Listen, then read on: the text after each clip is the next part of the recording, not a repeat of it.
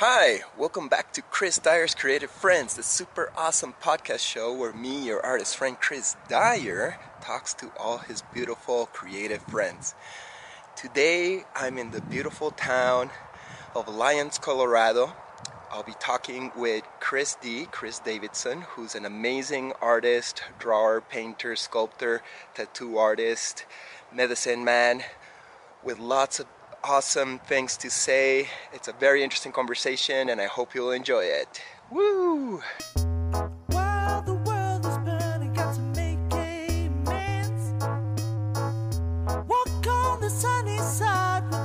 the. Talks about passion between a women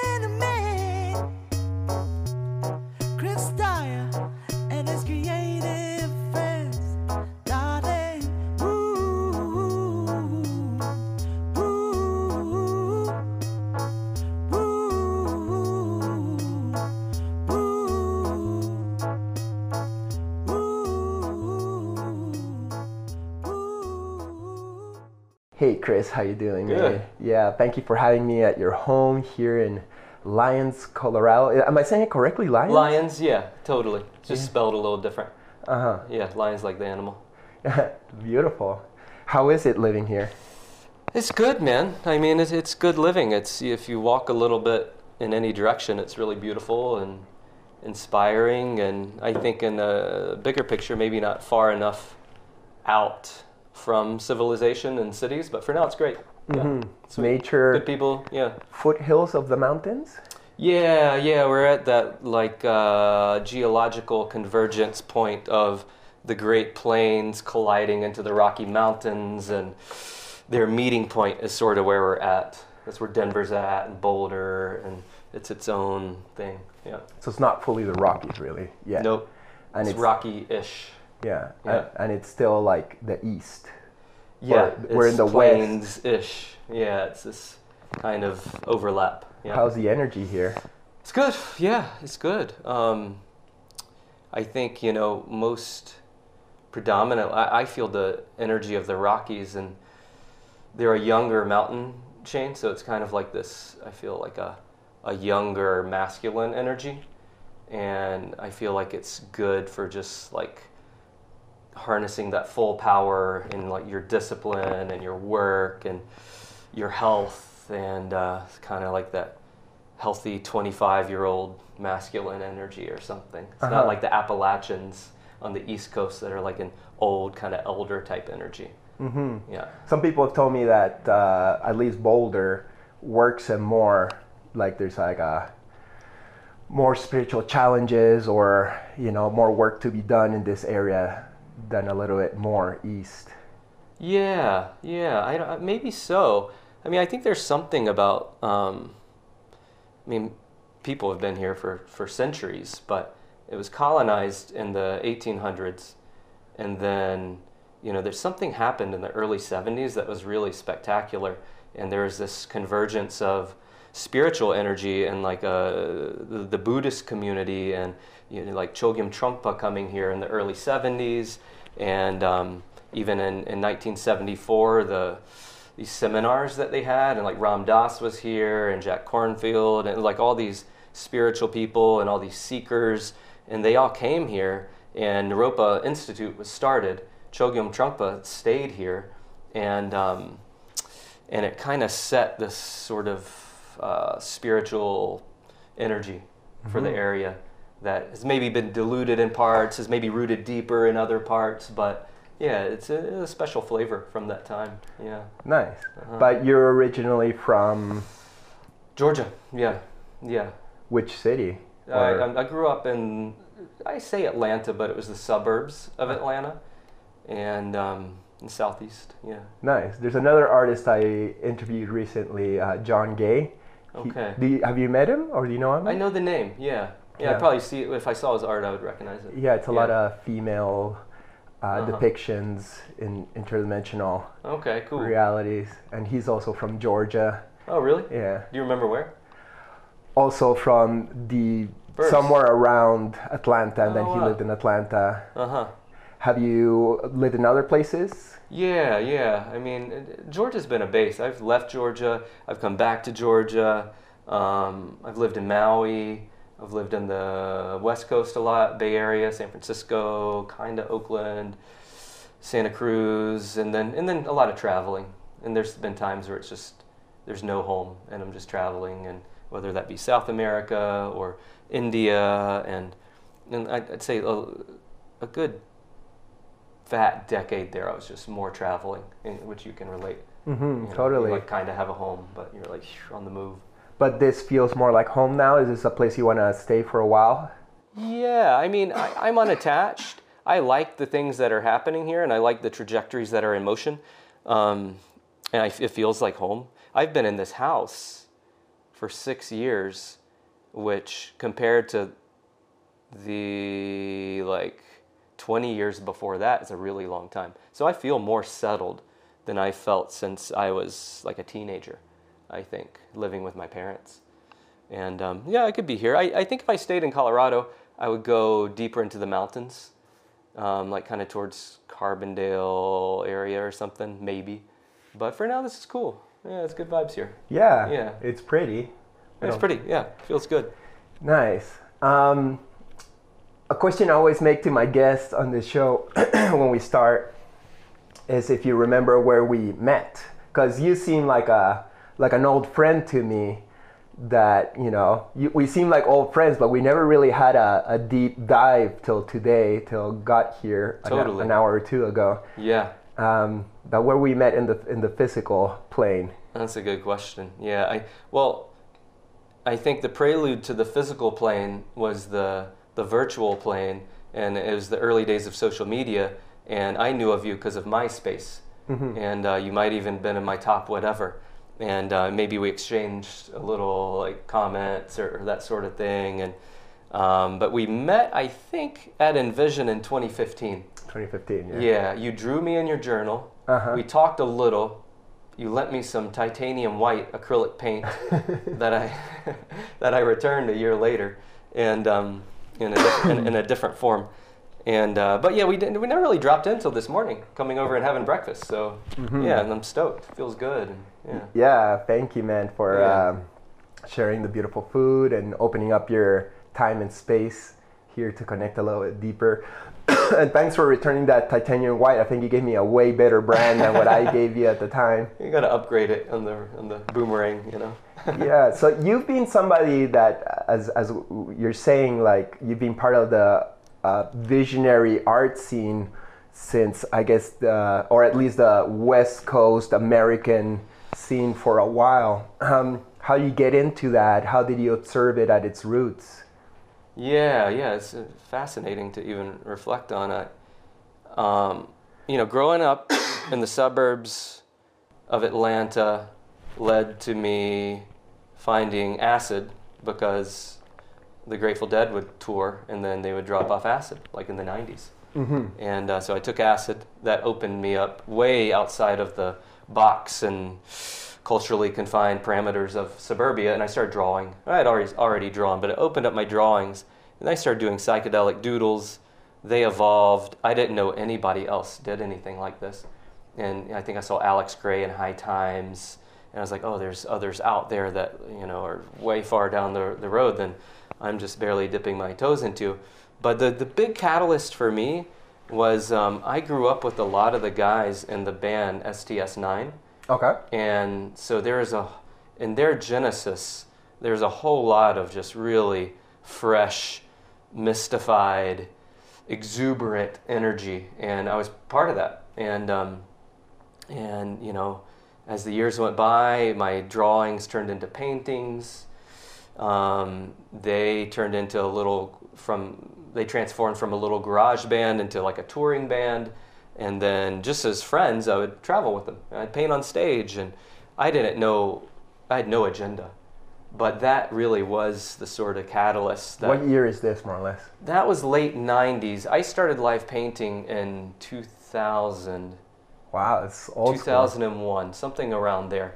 And um, There's not a lot of life painting back then. No, I knew of uh, Frenchie and Scramble Campbell, and uh, and that's the only people I would ever see doing it. And then I heard about this guy Jay Garcia, and then we would both paint with Sector Nine as as the years went by, and um, but yeah, I was just thought it was cool, which is a good posture to start something, to just kind of find yourself in it, rather than like oh that thing's happening and I want to do that. It's more just like authentically like oh can I paint here and, and, you know and it just sort of organically evolved you know hmm yeah. And when did like Jen Ingram find you approved Try 14 and invite Uh-huh. you to participate? Oh, that's a cool. Yeah, that's a, that's a neat uh, question because, yeah, I think during this time, artists were starting to migrate onto the internet. This is even before MySpace, and people like Jen Ingram would see the other psychedelic artists.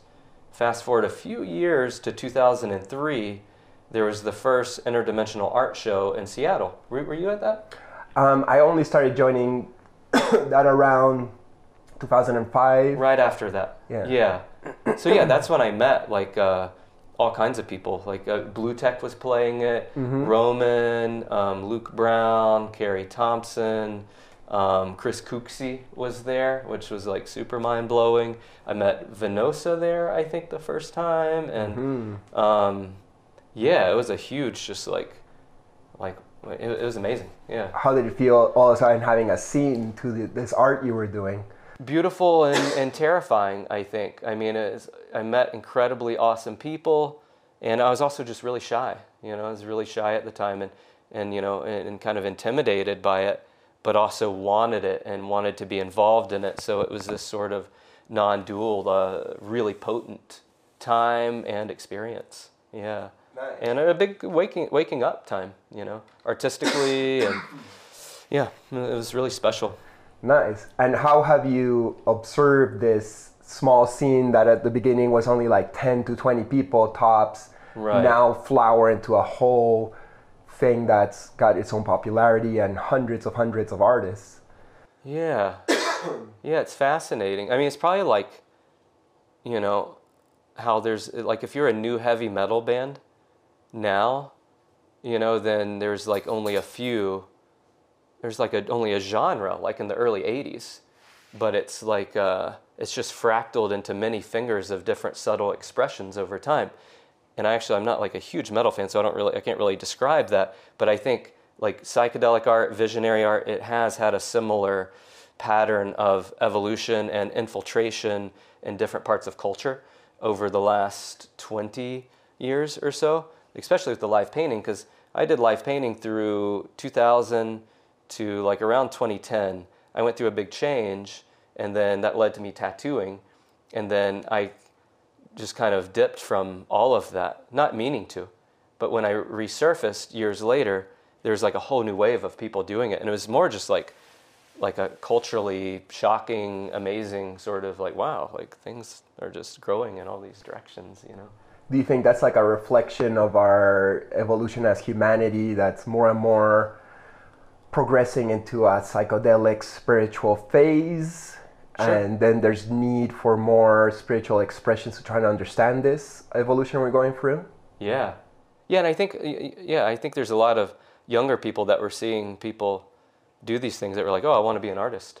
So like the there's like an ins- uh, like an exponential force of inspiration that was happening because yeah, people want to be inspired and people want to express it and and yeah, and, and there's just more readiness to explore psychedelic culture and you know all the internal explorations that come with that and it's just the times yeah it's just an unfolding that seems pretty natural Beautiful. Uh, yeah. Do you still life paint every now and then, or is that something of the past? It's kind of of the past. I, I, I never consciously chose that and i, I would do it again but um, i kind of just work really hard with what's going on here and and i love the invitation system and if a good invitation emerged um, I, I would totally consider it and maybe do it and i just haven't in a while. Most of my invitations are in the package of like tattooing or this commission piece or and i'm just kind of working with that you know Uh-huh. there's not really much time to be like, oh, I want to do this. I'm going to take the steps to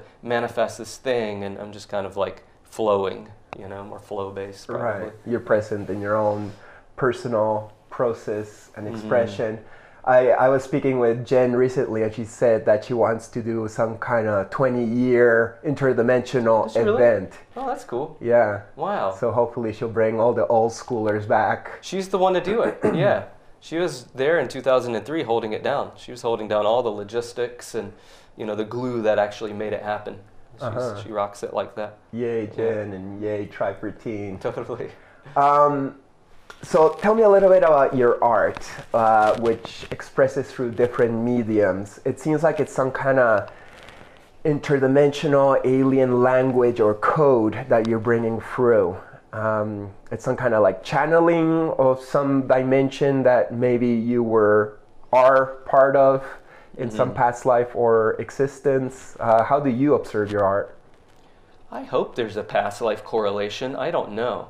I just saw this communication from Alex Grey referencing uh, uh, an artist that he could have like reincarnated from, but he's not explicitly saying that. Who, do you know the artist? Yeah, yeah, yeah. Jean Delville. or- Devil, yeah. Yeah. He says he remembers being Yeah. that in a past life and he's just continuing that work. and he's humble about it. Like he's like, oh, I don't know, but you know, the the fantastical part of my imagination hopes there's currents like that that unfold through lifetime. That just sounds so like extraordinary.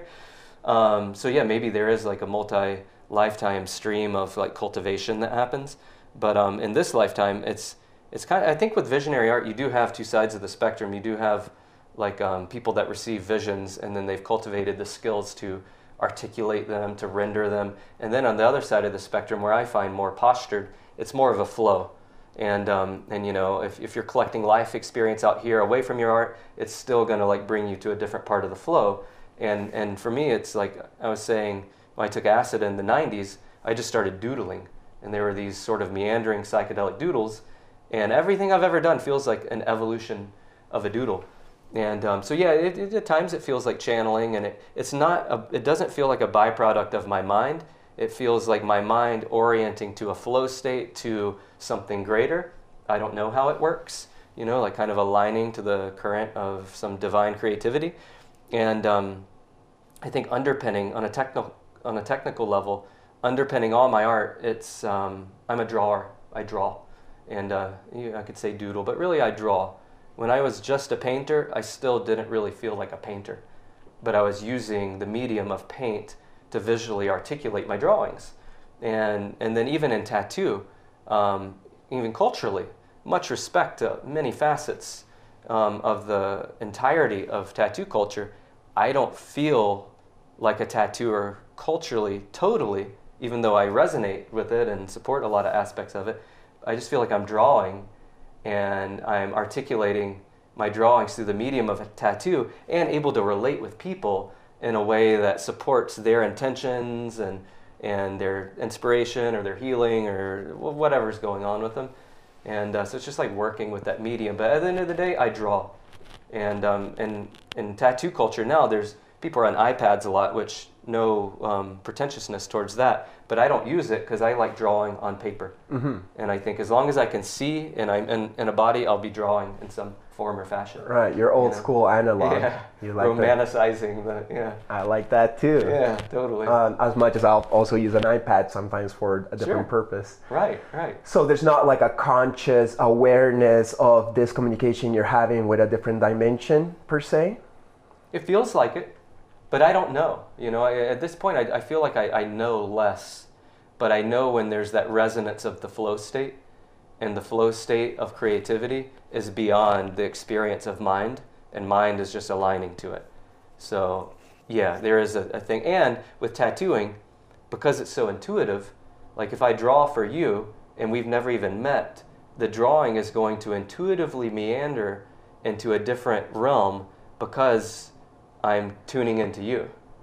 And I don't know how that works. Yeah. But it, but it works enough to be like, okay, that's legit. That, that, that happens, and I can even rely on it, you know, Uh huh. um, even though it might be imperfect or. Yeah, Yeah. well, that's life. Yeah, I'm it's life. excited to see what you channel or as you delve into my energy more and more, what will come out as you tattoo me, you know, whenever that will happen in a few weeks or Totally. Yeah. I'm excited too. Yeah. I think it'll be awesome. I'll donate the sides of my head to your Sweet. expression That's exciting to me. to express something in me. Oh man, I'm not looking forward to it, but I, I feel I should finish this Yeah. helmet crown situation Cool. as man. much as it's an incredibly painful, difficult situation to go through. It's a sensitive area, man. Yeah. Totally. Uh, I'll be honored. And I think after taking the time to just, even before camera here, on camera, and just talk and connect, it calibrates something energetically for optimal flow with the tattooing medium.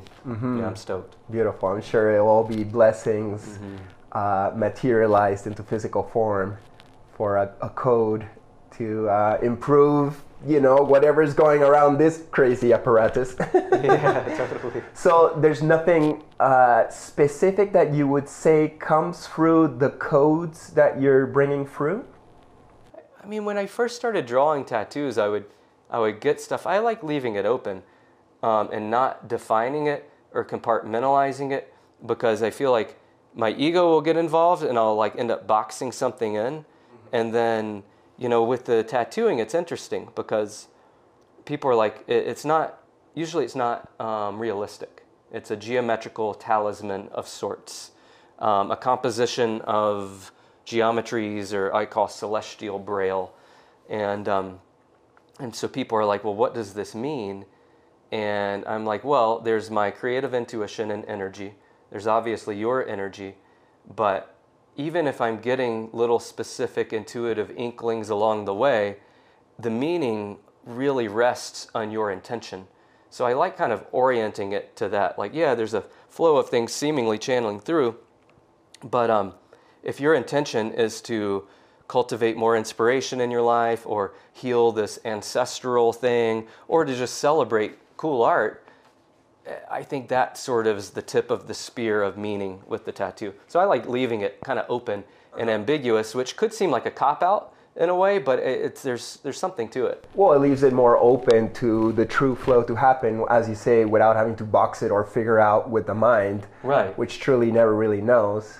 All I'm gonna say is like, I hope that my higher self and your higher self on the other side of reality will tag team up there and channel whatever has to come through. Totally. Yeah, yeah. May that that that connection be just optimal and harmonious and just really connected, so that the best expression can come out. Mm-hmm. I think it will. Yeah. So beautiful and stoked.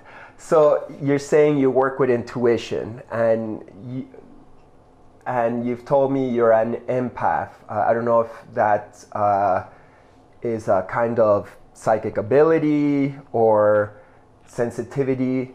How do you define being an empath? What's having empathy, or what does this mean? Yeah, I mean, I think there's spectrums to things, and and it's my understanding of these things is a work in progress. But you know, like say you could have somebody that's like not quite like on an autistic spectrum. There's somebody that's maybe like a little Asperger's ish, and they have certain like cerebral advanced faculties, and maybe like they're lacking a little bit of empathy and they miss some social cues or something. You know, just saying that as there's like a spectrum to these things. And I think with like a clairvoyant spectrum, there's also a wide spectrum. And there, there are people that can, like uh, we've talked about earlier, can see like other entities or maybe talk to people's ancestors. Or I, I- don't really have that experience so much. Um, or, you know, some people are very like extraterrestrial oriented and they claim to be abducted or they interdimensionally talk to other beings and stuff like that. And um, for me, it's just like the clairvoyant spectrum does have like a an empathic category, and what would uh, and then there's a spectrum within that. And for me, it's just like having a highly sense of energy and how things feel, and um, and really feeling um, the sort of undercurrent of how other people feel, and I feel it as if it's inside of my system, and um, and I think that was very problematic for like my mother and when she was alive and some of my ancestors. Um, so if you have a lot of unconsciousness and trauma and you feel everything around you, that's that's, that's a tough cocktail to swallow. And um, but in a healthy sense, it's just being really attuned to, to energy, and um, and you know like like with tattooing, maybe I do a tattoo, but the night before I kind of dream how that's gonna feel, how my client's gonna feel, and it's within like riddled dream language. But um, the more I can approach it in a healthy way and not be overwhelmed by it or not like have addictive relationships with it, then it's more of like it's more of a, a gift thing than like a curse thing. Everybody's got everybody's gifts are also curses, you know. Right. But I think it's you know it's a, there's a spectrum, yeah, of it's intuition, yeah. has it taken you some years to uh, deal with your own level of opening where perhaps it's difficult to ground on the physical plane when you got spiritual openings that are a gift but perhaps also a, a curse Totally. what's your um, method to deal with it Totally. Well, I mean, it's it's been a journey. I mean, I think I'm 44 now. I think until I was about 37, everything I unconsciously felt on some unconscious level, I thought it was my fault because that was like the old ancestral story. Um, you know, I think being a teenager and taking psychedelics and having unresolved trauma and kind of being an empathic person led me to leave my body. So I, I don't feel ungrounded now so much, but in my 20s, I felt really ungrounded and, um, and just kind of like always hovering up here. That's why I smoke tobacco like all the time, like, oh, how do I find the ground? Um, yeah, I worked through those things and coming into my 30s, it's more about embodiment and, um, and not having addictions because addictions are things you do externally that kind of numb or pacify something that feels too much. And life felt too much for a long time, so I would smoke or I'd eat sugar and you know have unhealthy food habits and stuff. So so I think the the opposite of the addict is more of the healer. The opposite of the healer, the shadow of it, is more the addict. And um, so now it's just about being really healthy. It's about self care and embodiment. Like, what do we need to do and what discipline do we need to have to be in our bodies in an optimal way where we're healthy and we're really with life, whether it feels shitty, whether it feels incredibly inspiring. We're just like present, we're engaged, we're not numbing, we're not escaping, and it kind of like everything lines up after that. And that's a mm-hmm. work in progress. It's a stumbling path sometimes. Right. But I think ultimately these things are gifts, you know? Right, because you have to be brave through the hard times, through the pains, through the discomforts. You just have to like sit with it and accept it and surrender Yeah. to the hard times and not try to cop out and escape all the time. Yeah, totally. Right. Yeah, just be present, you know? Easier said than done. Yeah, totally. Um, yeah, it's something I'm always working with. um, so let's talk about mediums. Uh, you're a drawer. Yeah. And there's, I know you've done different mediums of expressions. And in the art world, sometimes there seems to be some kind of hierarchy where drawing leads to painting and uh, maybe perhaps acrylic painting leads into oil painting, the master Yeah. uh, technique. Uh, but you're very comfortable to be like, no, drawing is what I do, and this is my form of expression. How, Right. how do you observe all this? Yeah, that's that's a that's a great question. I mean, yeah, there are sort of more typical worn paths of progression through mediums where people kind of graduate into even with sculpture you get into like you head towards a temple really with a lot of sculpture you know bigger and bigger until it's like and uh, oh that's great. And uh, but for me i think when you strip it all down it's like it's this working with energetics type thing. And i feel like like uh, some type of like uh, my inclinations are that of like some kind of energetic architect or something. And it seems like the best medium excuse me is uh, drawing it and working with grids. I've always like worked with grids. Sometimes like this stuff here i'm, I'm off the grid but uh, always kind of working with grids and um, uh, yeah it just it, it works to always come back to that because even even if i'm to do a sculpture if i'm to do a tattoo if i'm to do a painting it's uh, the base is to be the grid and it's to be the drawing. And for me it's just because of like i think my intrinsic creative nature. It just works you know yeah What's the difference between, say, a drawing that's uh, uh, symmetrical, uh, sacred geometry kind of thing, and something that's just random and perhaps chaotic looking? Right. What's the value in each one? Yeah, it's uh, like, you know, if you're a yoga practitioner, there's certain asanas and sequences that you may go through, and then You know, if you're if you're for if you're folding forward, you need to fold backwards afterwards. Um, there's like counter poses to everything to have balance, and I think for me, always making art, I'm always drawing. You know, if I take a vacation or go in retreat, it's I'm drawing something different. So I'm always finding the counter pose. And um, when I first started drawing, it was kind of asymmetrical, but symmetry and interdimensional geometry has always been like the the main the, the top of the mountain for for my creative reach and expression. But when I go really hard with it, I kind of need the counter pose. So with some of these newer drawings that have no grid, they're very multidimensional, asymmetri- asymmetrical abstractions, and it just feels mm. good. You know, it mm. feels good to just like Shuffle the deck. shuffle and, it and like get lost. You know, and it, it's taken me a while to be able to get lost more because I think uh, I had more like in, like mental control over my reality, and it was hard to let go. But as I've been able to cultivate more just letting go in life, then I'm kind of like, oh, I'm going to invest my energy into this drawing, get really attached to it, make a decision that jeopardizes all of it, and, and then hmm. break through and trust that something new is going to come through. Uh-huh. And some people do this from the beginning really well. Uh-huh. For me, it's, it, I've had to like really loosen up over time. It's like very uptight at first, and, and geometry was like I could keep control more. And I still channel something through, but like it's nice letting go. Right. Yeah. It's, it's kind of like a Shiva situation of creation, destruction, creation, Yeah. destruction. Yeah, life and death, and you know, just dancing through these polarities creatively. So, what's your experience with other uh, mediums? Like you've done sculptures and you've done paintings. Yeah. Um, what's what's your experience through it? Yeah, I, I, yeah, I had, I've had a year where I made these little sculptural things, more relief sculptures, because I've drawn two dimensionally for so long. The logical progression for me into sculpture is like a relief sculpture, pulling it off of the two dimensional plane. I would love to build more architectural stuff later in my life. Um, none of those uh, irons are exactly in the oven right now, but um, yeah, yeah. So I've just dabbled with sculpture. I had painting for 10 years. Now I don't paint that much. And um, sometimes I'll do digital art because if I'm so buried in tattoos and I kind of need to exercise that non specific creativity that's not for anybody, but I need the immediacy because I don't have a whole lot of time. The immediacy of the digital medium is really nice because you can just like fly through infinite decisions efficiently and work with a smaller time parameter.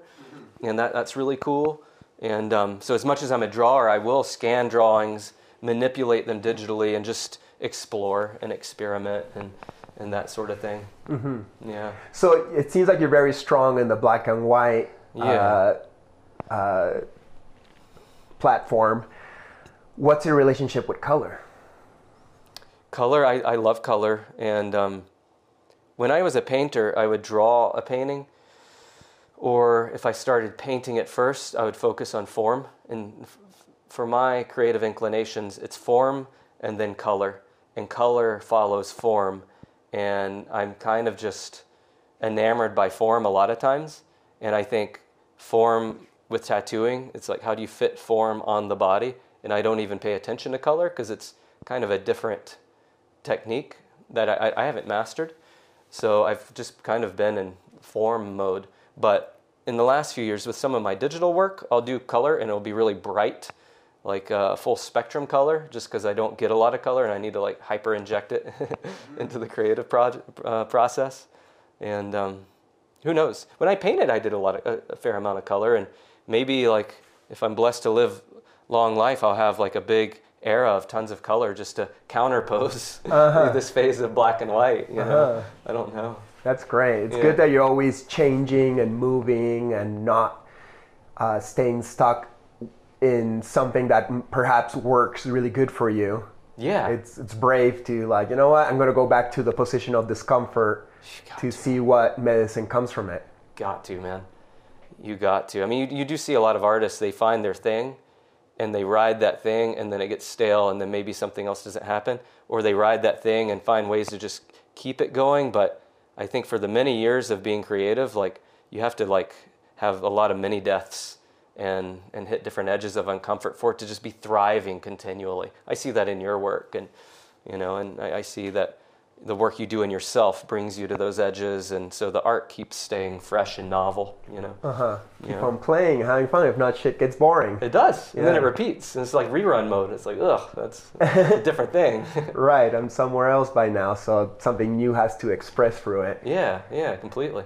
So tell me a little bit about your collaborations with David Hale. You had like what, like a year or two that you were collaborating strongly with him? Probably more. We have a cool brotherhood and totally unique friendship, and it's still alive in its current form, and um, tremendous love and respect. Um, he's coming out here in a couple months. He'll do a little pop up show, and maybe we'll make some things. And but he contacted me in 2004 because he saw one of my posters in an ex girlfriend's dad's restaurant. Random sort of synchronicity of things. Contacted me. I was in Hawaii. I didn't have cell reception, but I did when he called. I just talked to like this mentor about having an apprentice. I was like, "Hey, you want to be my apprentice?"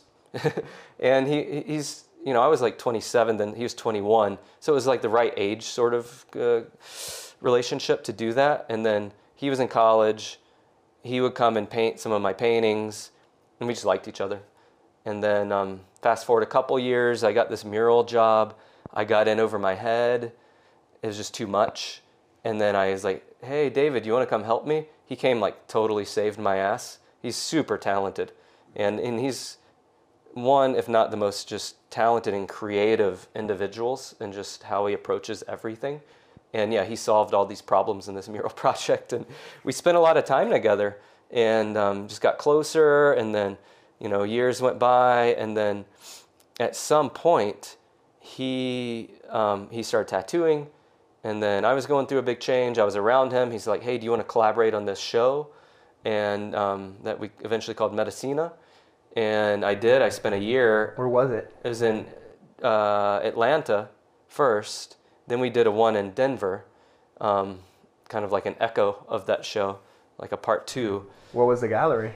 It was the New Conscious Gallery at the very beginning. Uh-huh. Yeah, it was kind of a different thing at the very beginning. Yeah. And um, and then, yeah, through the time of working on that first Medicina show, we uh, he, he just showed me how to tattoo, and I was going through a big change, and um, yeah, it just He was- showed you how to tattoo? yeah, so I, he was kind of my my apprentice in my painting studio, and then six years later, I was kind of his apprentice. So we have this kind of like flip flopping relationship. Wow, And so he's younger, but sometimes I'm like, oh, you're like my my little big brother, but you're bigger, and I'm little. It's this funny thing, Uh-huh. you know. And we have really beautifully unique and uh, dynamic friendship. It's awesome, and. Um, so yeah, he showed me how to tattoo, and then um, I started traveling and you know learned some on my own too. But he was the catalyst and the spark for the medium. Wow, so Yeah. cool. Where does he live these days? He's still in Athens, Georgia. Uh-huh. Yeah, he lives a little outside of Athens, on some land, and yeah, with his family. He has two two children and awesome wife, and has a really cool, hyper unique and creative reality that's just thriving. And every time I talk to him, I'm like, dude, you're working on that? Like, you're, you're chainsawing this hawk out of this old tree and painting it for this thing and this other thing. He's just like so inspiring. Nice. Yeah. I hope to meet him one day. Oh yeah. Uh, we talked a little bit also in the MySpace days, and we were together in a skateboarding book because I think he was a skateboarder and skateboard Ah. Totally. artist at the beginning. Yeah, did some surf art too, Mm-hmm. a little bit. Yeah. Yeah, well, I hope to meet him someday. He seems very nice. Oh, y'all would totally get along. Yeah. Certainly talented. So, when did you start tattooing? As uh, you know, I, I'm sure you were learning for a while, but when did you're like, okay, I'm a tattooer. People come to me, and Slightly too soon. This is the yeah. This is the thing with with artists that tattoo. There's tattooers that learn their art through the medium of tattooing, through the craft, and uh, that's one thing, and that's more traditional. All good, and um, a lot of artists that come to tattooing kind of have the artist ego of like, oh, I can pick up sculpture and do it, and I'll figure it out. It's worked with painting, it's worked with photography, it's worked with my whole life. So then they encounter the craft of tattooing, they're like, oh, I can figure it out. Like, I'm capable and blah, blah, blah. But there's some things that just aren't intuitive that you, you learn the hard way. And um, so yeah, I David showed me how to tattoo. Did the apprenticeship thing in his shop, slightly informal, but you know, learned a lot. But then I was like, oh, I've been a traveling artist, so I just started traveling, doing the nomad thing, setting up in different places, and I I encountered some tattoos where I was like, oh, I'm not experienced enough to get through this, and I did somehow, but it was really stumbly for a couple years, and it was just hard. It's a hard medium. Yeah, you And- don't want to make mistakes on something permanent on somebody's body. Totally. It's a lot of pressure. and the body and the skin the skin is the nervous system on some level it's a complex variable to weave into your visual medium that you're marking you know? It's hard to work with. Everybody's different and you know the way people feel and how they eat and what they think about and where they're you know all these things sort of like create this multi-variable thing you have to work with. How is it uh, having a medium that actually feels pain as an empathic person that probably has compassion for the person you're drawing on and they're going through a lot of pain sometimes? How is that relationship?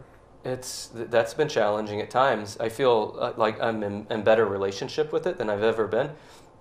And if if you're an empathic person, and then you're touching somebody's body as you tattoo them for many hours, and you're stabbing them with a needle, the tattoo, and energy is moving because of that, then you're going to feel some stuff.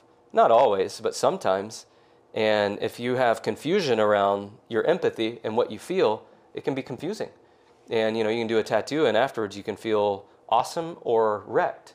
So really, it calls for um, just optimizing your health and your vitality because I find if, if I've slept good, I've been eating good, I'm doing all my practices to just upkeep my self care, then I can feel whatever and not be swayed. But if I'm under rested and I've been stressed out or you know whatever, then I feel more vulnerable to the things I feel, and it kind of it can be a wrecking ball, and I could resent the medium even, and then you know then that's time to like take a break, reset, come back in full vitality, and like stay the practice of just really showing up in the best way you can as much as possible.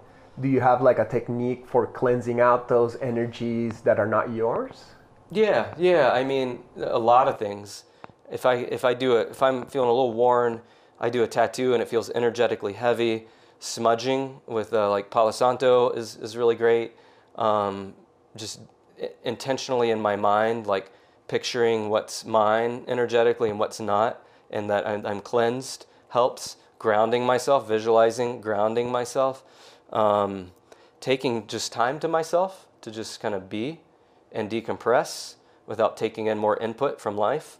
Um, taking baths with lots of salt, really clear my energy. Always take a shower. Anytime I, I tattoo, I have to shower afterwards. I don't go to sleep without taking a shower because I might end up digesting some of the unresolved energies in my dreams or something. So you just gotta like keep it clean. Exercise is good. Um, Qigong is awesome. I'm not like a master with Qigong or anything, or, or uh, I don't even mean to say master, just I'm not super proficient, but just some simple Qigong, just like energy stirring, clearing exercises really helps. Right. Meditation, you know, meditating and like recalibrating your breath, you do like let go of stuff. And it's like, um, yeah, simple things that don't seem to the complex mind that they would help often really help. You just have to have, to have the discipline to do them Uh-huh. when you're tired and you want to just like ah and eat whatever. And. Right. kind of underestimate those practices. I love Yeah. Qigong too. you do cool. Yeah, I should do it every morning. Agreed. Just to move the energy through my body and be more centered. But Yeah. it's a busy you ever life. just shake? You know, like there's a qigong shaking where it just feels like you're. It's like if you take a rug outside and you're like clearing Uh-huh. it. It feels like it's doing that to your your energy body. I think I got skateboarding for that. oh yeah, totally. Running or something, exercise. right. Just like some degree of violent mo- movement Right. and just sweating. Yeah. Clear it. Uh huh. Totally. So, how many years now have you been a tattooer? Uh, like now, I, I imagine you're comfortable in it. You feel like a professional. You do a good job. What's what's your journey in it by now? Well, earlier on, if I took like a two week break, I would feel like I lost my touch. Now I don't feel that as much, but it is a medium where on some level you're always a beginner, and uh, it, like every tattoo, I feel on some level a beginner, and I have a more of a relationship with that and how to work with that. You know, um, I think it'll always be that way. On some level, I always feel like God, I can't do that, or it's it's it's there's such perfection in the imperfection, mm-hmm. and it's always humbling in ways that drawing is not, or you know, painting. Just like if you're painting abstractly or something and just expressing is all perfect, you know, and even if it's not the perfect thing. But like, yeah, tattooing's it's hard, but it, I do. There are things that feel more smooth and reliable than it did earlier on. Nice. Thank God for that. Yeah. I used to have nightmares early on. Oh, wow. You know, I would do a tattoo and it just didn't feel right, and then it would just echo, and like three days later, I'd have a dream that they didn't like it, or you know, it was like it was emotionally kind of hard. You had to drop the guilt of it. Yeah. Whenever you didn't feel it was perfect. Right. Because I was used to having such control over a painting. And I would just tinker with it to the nth degree until it was done. And then with tattooing, you can't. That would be traumatizing the skin. So it's, it's just, it was good for me. Yeah. let go. Right. You Uh-huh. gotta embrace the perfect imperfections of life. Yeah. And just accept it. Mm-hmm. Uh huh. Uh, and now you have your own tattoo studio, Soul yeah. Hawk. Soul Hawk. Yeah, tell me about it. Well, it's the newest iteration of different private studios that I've had where I've tattooed. This iteration is more of a collaboration with my wife, Kati Flor, and um, it's here in Lyons. It's an old bank building um, that was made in 1917, so it's just got a lot of character and it feels good. Those old bank walls are like really thick. It like it's a solid container, like really holds whatever's going on in a a good way and just aesthetically feels awesome. And um, it's also an art gallery. We, last year we did art shows. This year I'm kind of shifting to more spontaneous pop-ups.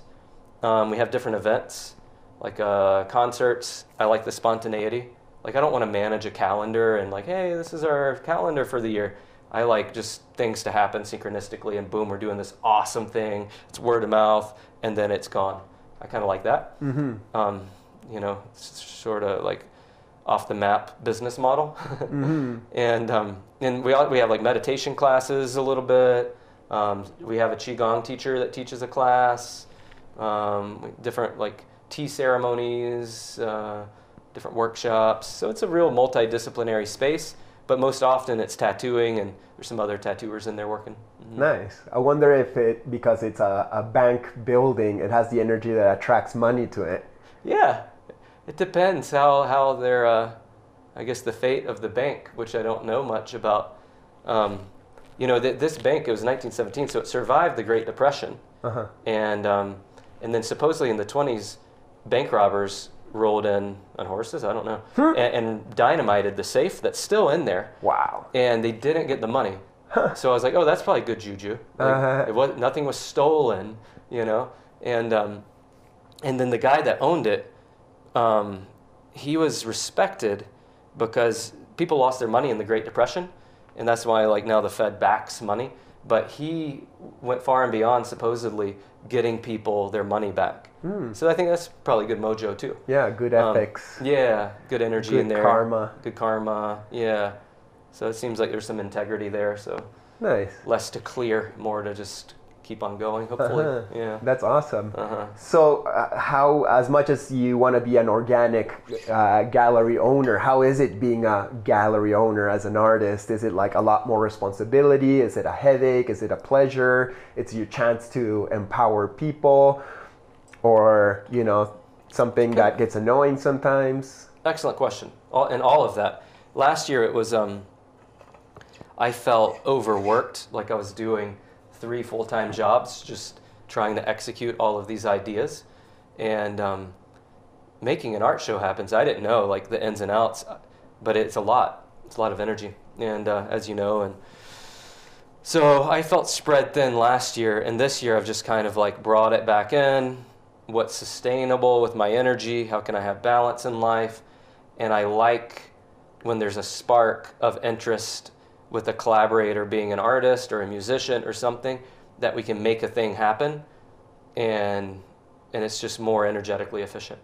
I like that, and um, I love the moment where the art's coming on the walls and we've hung everything and I'm vibing with the artist and then the art opening's going to happen and they're really stoked and I love all that magic, but it's hard sustaining like a full year's worth of art shows, events, classes, and all of the logistics. So I've kind of backed, I've retreated to have more balance because you know the you can only and like to, to, to be creative you can only absorb so many like mundane logistics without Right. just squeezing out every drop of creativity and then if you've always been creative and then you do that then you're just depressed you know it's like you can't there's no turning back if you've really opened the creative current Right. so I- I'm just learning a lot it's been humbling yeah, Yeah, I can totally relate to that balance between a businessman with Yeah. lots of responsibilities and just wanting to be a mystic creative doing its thing. right Hmm. and taking a left when you want to or whatever it is yeah Right. So if you've taken this responsibility to any degree that you want to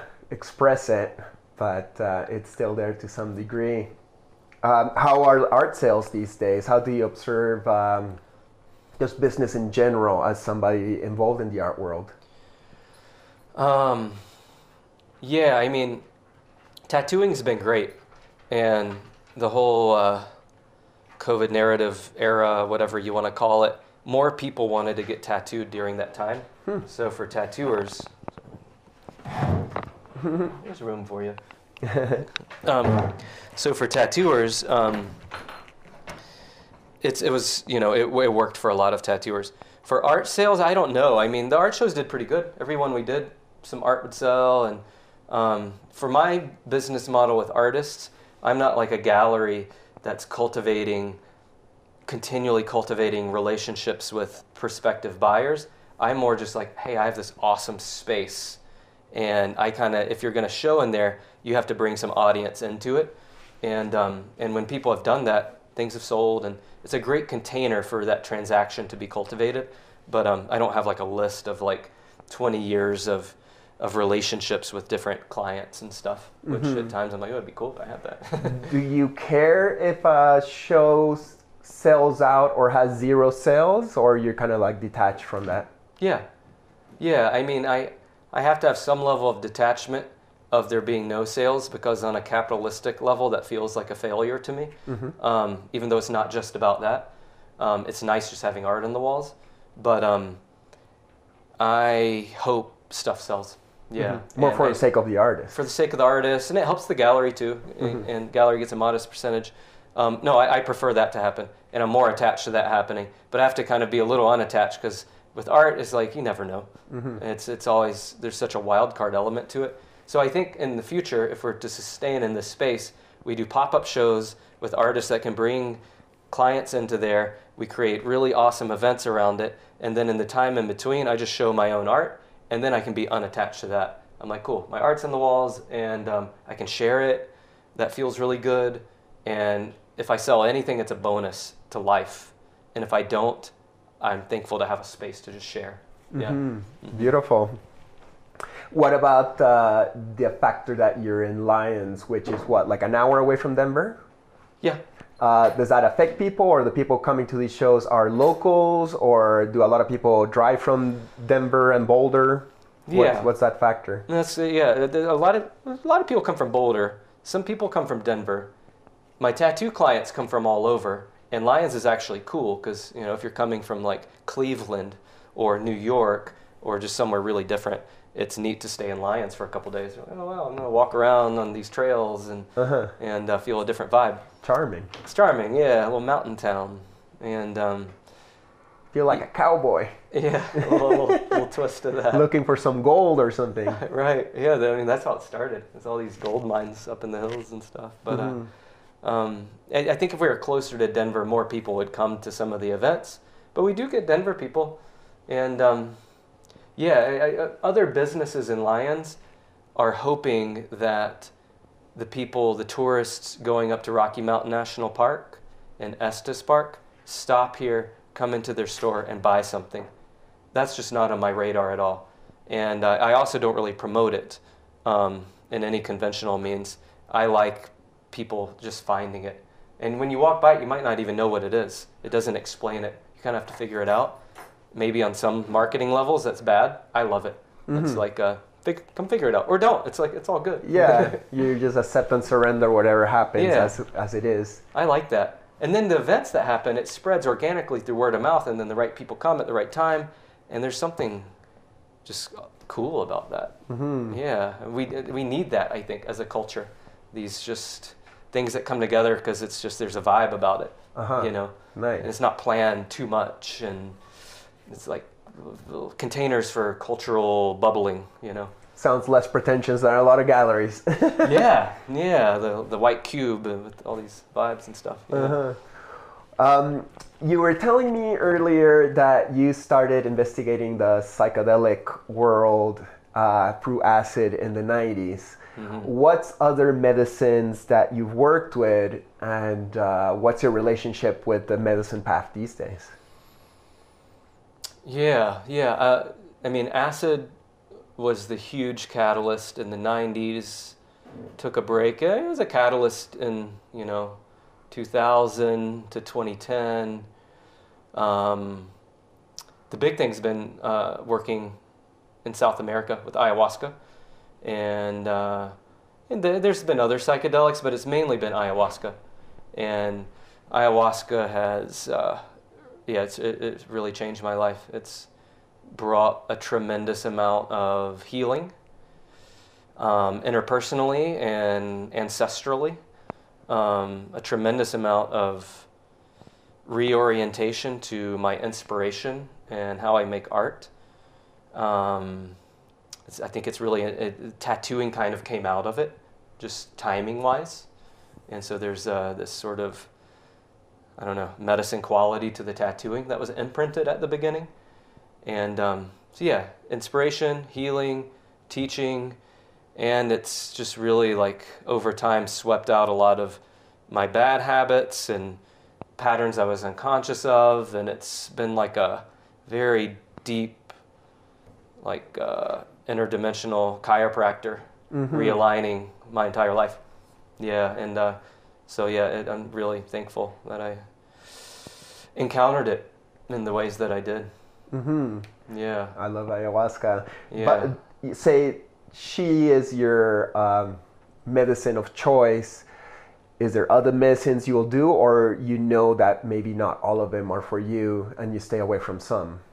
yeah, yeah. I mean, I, I definitely feel a a great sensitivity, respect, and uh, just curiosity about all medicines that powerfully alter consciousness and am curious when other people, you know, there's people I've, I talk to and they're like, wow, I, I, I healed my depression and anxiety with um, 20 ketamine tre- treatments. And I've never used ketamine and um, I don't feel called to it. So therefore, I don't use it. But if people have worked with it and it's changed their life in a great way, amazing. And um, like mushrooms, like I, I'm in full support of all the um, research happening with how psilocybin can help numerous things and heal all kinds of traumas and, and all this stuff. It's not my medicine, and um, but a great reverence and, and respect. Uh, occasionally, like different cactus medicines, like the San Pedro, and um, I'll work with. Um, I'll microdose acid at times. I, it, you know, it's really good just creatively and working. Um, we'll always have just a deep love for good LSD, and uh, it's I, I probably wouldn't even be sitting here without it and how it affected me in my teens. Um, but yeah, then other like DMTs, like like there's other popular ones like the Bufo frog.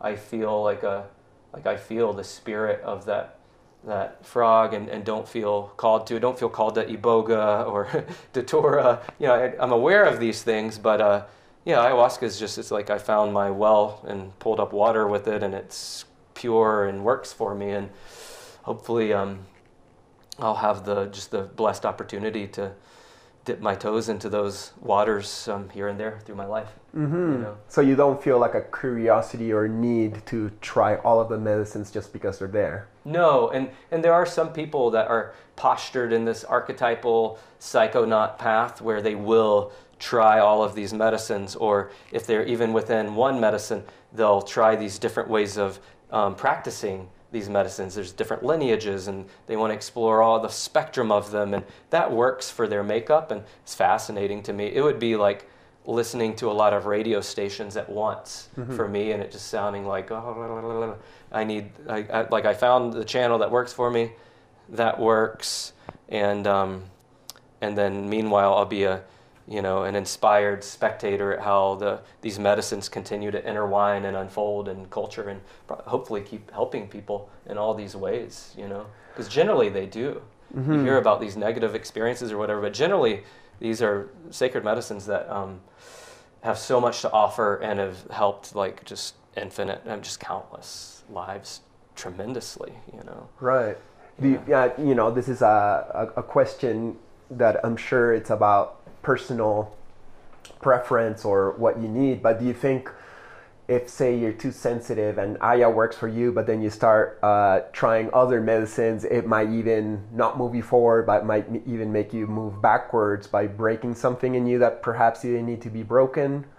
yeah What's what's the caution we have to have with how much we take in this path of trying to become our higher selves? Totally. I think we need a lot of con- uh, caution and a, a lot of discernment. And if that's not even clear what that is, then you know you need to get clear on who your influences are and, and who like your teachers or facilitators are and what are their lives like. You know, it's like, oh, I want to go like do this psychedelic ceremony with this person, and it's but I don't really know them. Well, like, who do you know that knows them, or what is how did what is their life like on a Tuesday when they have to run errands at Target and they get stressed out and you, you know it's like how are they like on on a well-rounded sort of level but you know as far as using these medicines I think it's I don't think it's good for most people to just be like combining stuff. Some people might have a constitution and they can handle it, and maybe in most cases people can handle it, but sometimes they can't.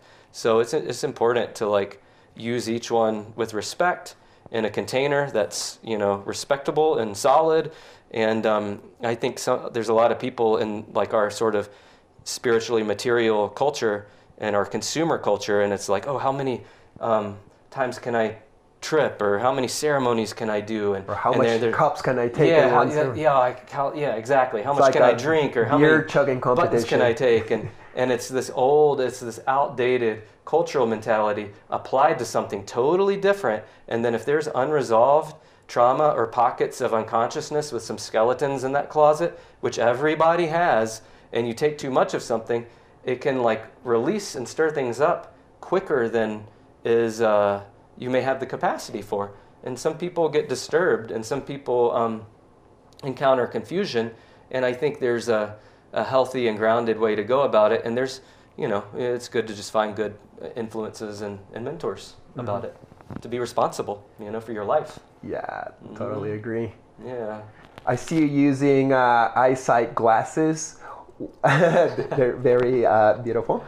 Uh, what's your relationship with your eyesight?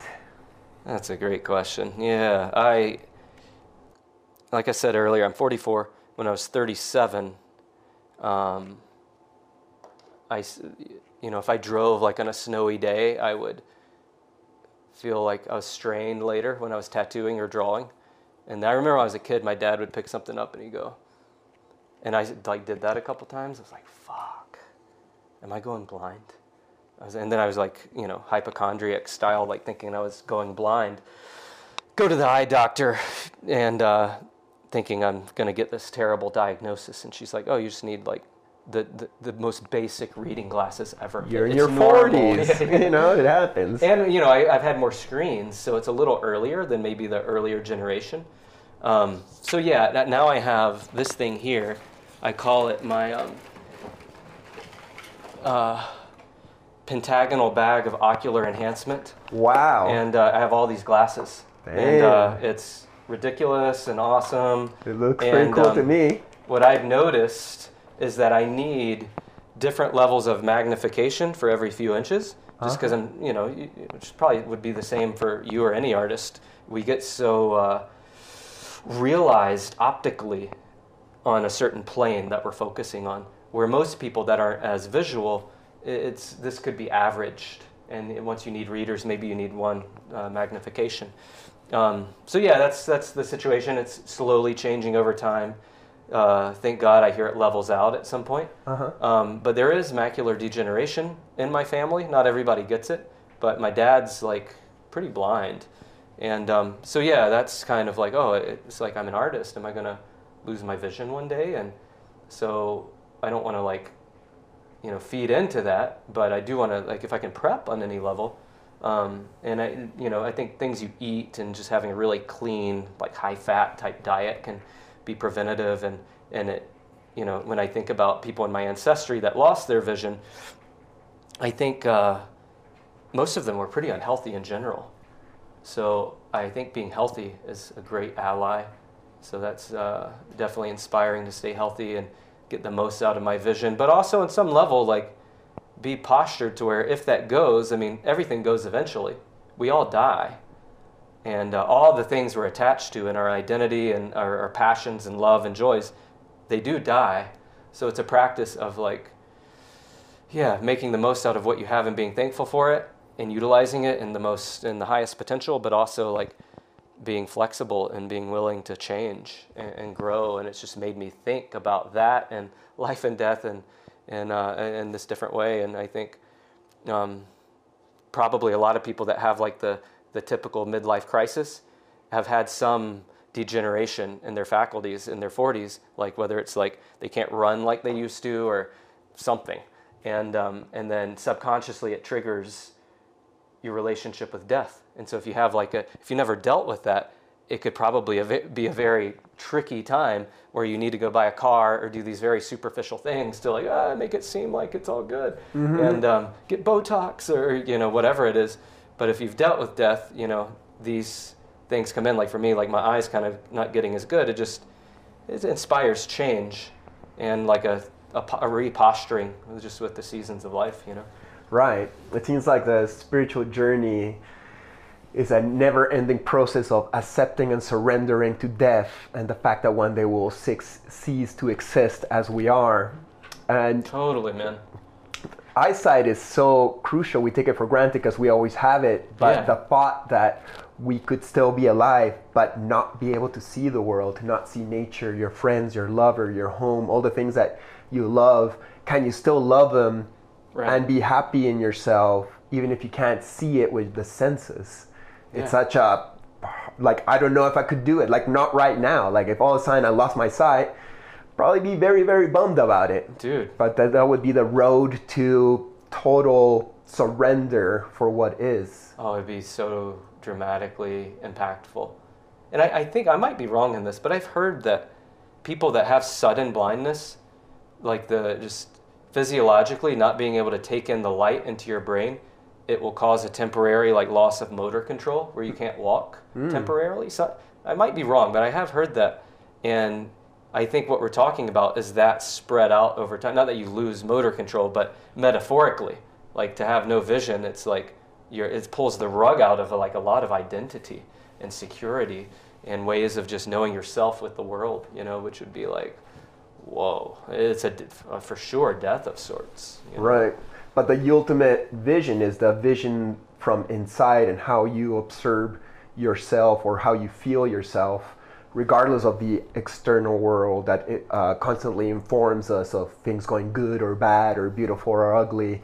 Right. You know, when you lose all that, in a way, it could be a liberation. We're like, well, I can't see anything anyway, so might as well just be happy where I'm at inside this dark yeah. expanseness of eternity and infinity yeah, you have to orient. If things are dissipating and dissolving, then you have to orient to the things that don't dissipate or dissolve. And I think in other cultures, and in all cultures, but um, like in say like in Indian cultures, Hindu cultures, there's more of a priority of the as you get to your latter years, you focus more on the spiritual, you know, and it, it, all of that probably came about naturally of just the body getting older, and as things slow down, then you start opening up to the part that's ultimately going to continue mm-hmm. when your body says no more. Mm-hmm. And um, yeah, it's not as clear and concise in our culture, you know. Yeah, totally. There's a lot of resistance to death. Yeah, fear and uh, denial. Yeah. Right. Um, talking of resistance to death and ultimate surrender, how do you observe our current state of the world? Um, yeah, that's that's that's that's hard to bottle up. But uh, yeah, I think we're in a time of, of massive transition and on a, a very like outer, superficial, ordinary, mainstream level, it's just like a really stirred up pot of, of chaos and polarization and ultimately confusion. Um, you know, I think as someone as an individual, if they're going through these times and there's a lot of unresolved mental, emotional material, um, skeletons in the closet type stuff, um, the greater times are so kind of chaotic and transitional that it's going to stir people's in, internal worlds to, to where that's going to surface at some point. And uh, if it hasn't surfaced, I think that's why you see a lot of people, they're just in heightened states of stress or they're just more charged and easily triggered. And, and that, that's kind of the climate, you know, that's the cultural weather across the board. And, you know, people are, you know, plugged into these media sources that are just reinforcing that through like various modes of opinion construction. And it's really just interesting to, to watch. But I think if you do have some footing on who you really are and uh, through the bullshit, through the, that, you know, cultural crust of uh, mainstream influence, and you've done some level of internal reflection or work or have a spiritual faith or practice or you know some type of internal authentic footing then it's just a time of uh, it can be ultimately a time of expansion and a time of uh, growth and, and refinement. And um, it does feel like on some greater like cosmic weather level that we're just you know we're shifting into a, a different season with different qualitative characteristics that will influence new cultural expressions eventually.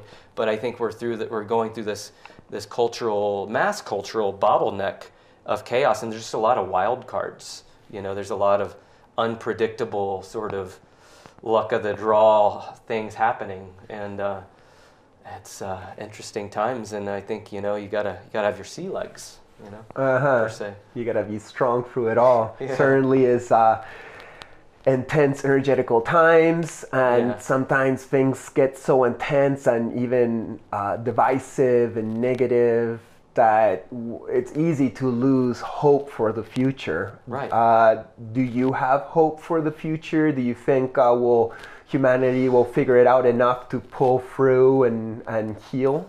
I, yeah, that's a great question, and I have no predictions about the future because I re- we're just in a. I feel like we're in a, just a state of perpetual novelty, and there's just new stuff happening. But I do feel unwaveringly wired to be optimistic about whatever future outcome, regardless of what's happening. And yeah, there's tons of concerns about things. Um, I mean, you know, we, there's all kinds of things that could go wrong, and there's all kinds of problems that are going to have to be solved. Um, but I do think there's a greater unfoldment happening that I believe will happen uh, in this plane with these humans or the grandchildren's grandchildren's of these humans, and I'm optimistic and, and think there's just beautiful growth and evolution happening, and um, and there will be more consciousness in people in future generations. But it's just a really mucky, um, nasty detoxification and uh, growing pain happening, and um, and there's probably going to be a lot more volatility. Like before we were on camera, you were, what did you say about when I referenced the chart and the volatility? Yeah, it looked like a, you know, like the ups and downs, the high peaks and valleys. Oh yeah, yeah. You're like, what's the outlook? I was like, yeah, I think the outlook of humanity probably looks like a Bitcoin chart, you know. and because people are like, oh, Bitcoin is so volatile. It's like, well, it's like the perfect currency for the times. We're in a very volatile, up and down. Who knows what's going to happen? Black swan events all the time. Like, gotta like really like let go of your baggage if you're going to make it through the doorway here. And um, but I think the the greater thing is good, and I'm oriented to that for better or for worse until I die. You know. Oh, that's a good attitude. So we're coming to the end of our uh, our interview conversation. Uh, will there be like any final words of wisdom that you'd like to share to our viewers? May they be artists or just any people out there? Any outlooks or perspectives you'd like to share? Yeah, I, I, nothing in particular. I think we've kind of said it, and just uh, sincere encouragement for everybody to, you know, be able to lean into their authentic voices and their authentic selves and clear whatever is necessary out of the way to nurture their gifts and just uh, really be the most, uh, the highest potential expression of themselves. And I think that's like, uh, you know, the greatest quantum activism that we can really cultivate to make a, a good contribution to our surroundings. So may that be so in everyone's individual world. Yeah, beautiful, man. Well, thank you so much, Kris D. Yeah. It's funny how our, our names are kind of similar, huh? Yeah, they are. Totally. Yeah. Different, you know. Yours is with a K, Yeah. but uh, and of course it's Davidson, not was Chris Dyer. D. But yeah. we're Do people call you Kris D ever? Sometimes, Sometimes, yeah, yeah. college friends like Yeah, college friends, Chris- yeah. But people like calling me Chris Dyer. It's it's kind of weird. Like not even Chris. I'm like, yo, Chris Dyer. It seems Some like names do that. Yeah. You get the first and last. But yeah, s- so stoked and thankful you would come over and take the time to just hang out with me in my kitchen slash studio and uh, yeah, just uh, Oh, ask me questions and stuff. It's Hell really cool. yeah, you're so beautiful and interesting, and I value you and honor you, and it's an honor to be here and exchange this uh, moment in time and space. Thanks, bro. And I also value you guys, the viewers of the show. Thank you for watching. Please make sure to like, subscribe, share, comment, and I'll see you next time. Blessings. Woo! All right. Sweet, man. That's great. Set. Next episode, my guest will be Case Parks. And it said the energy on the planet is going to be getting stronger.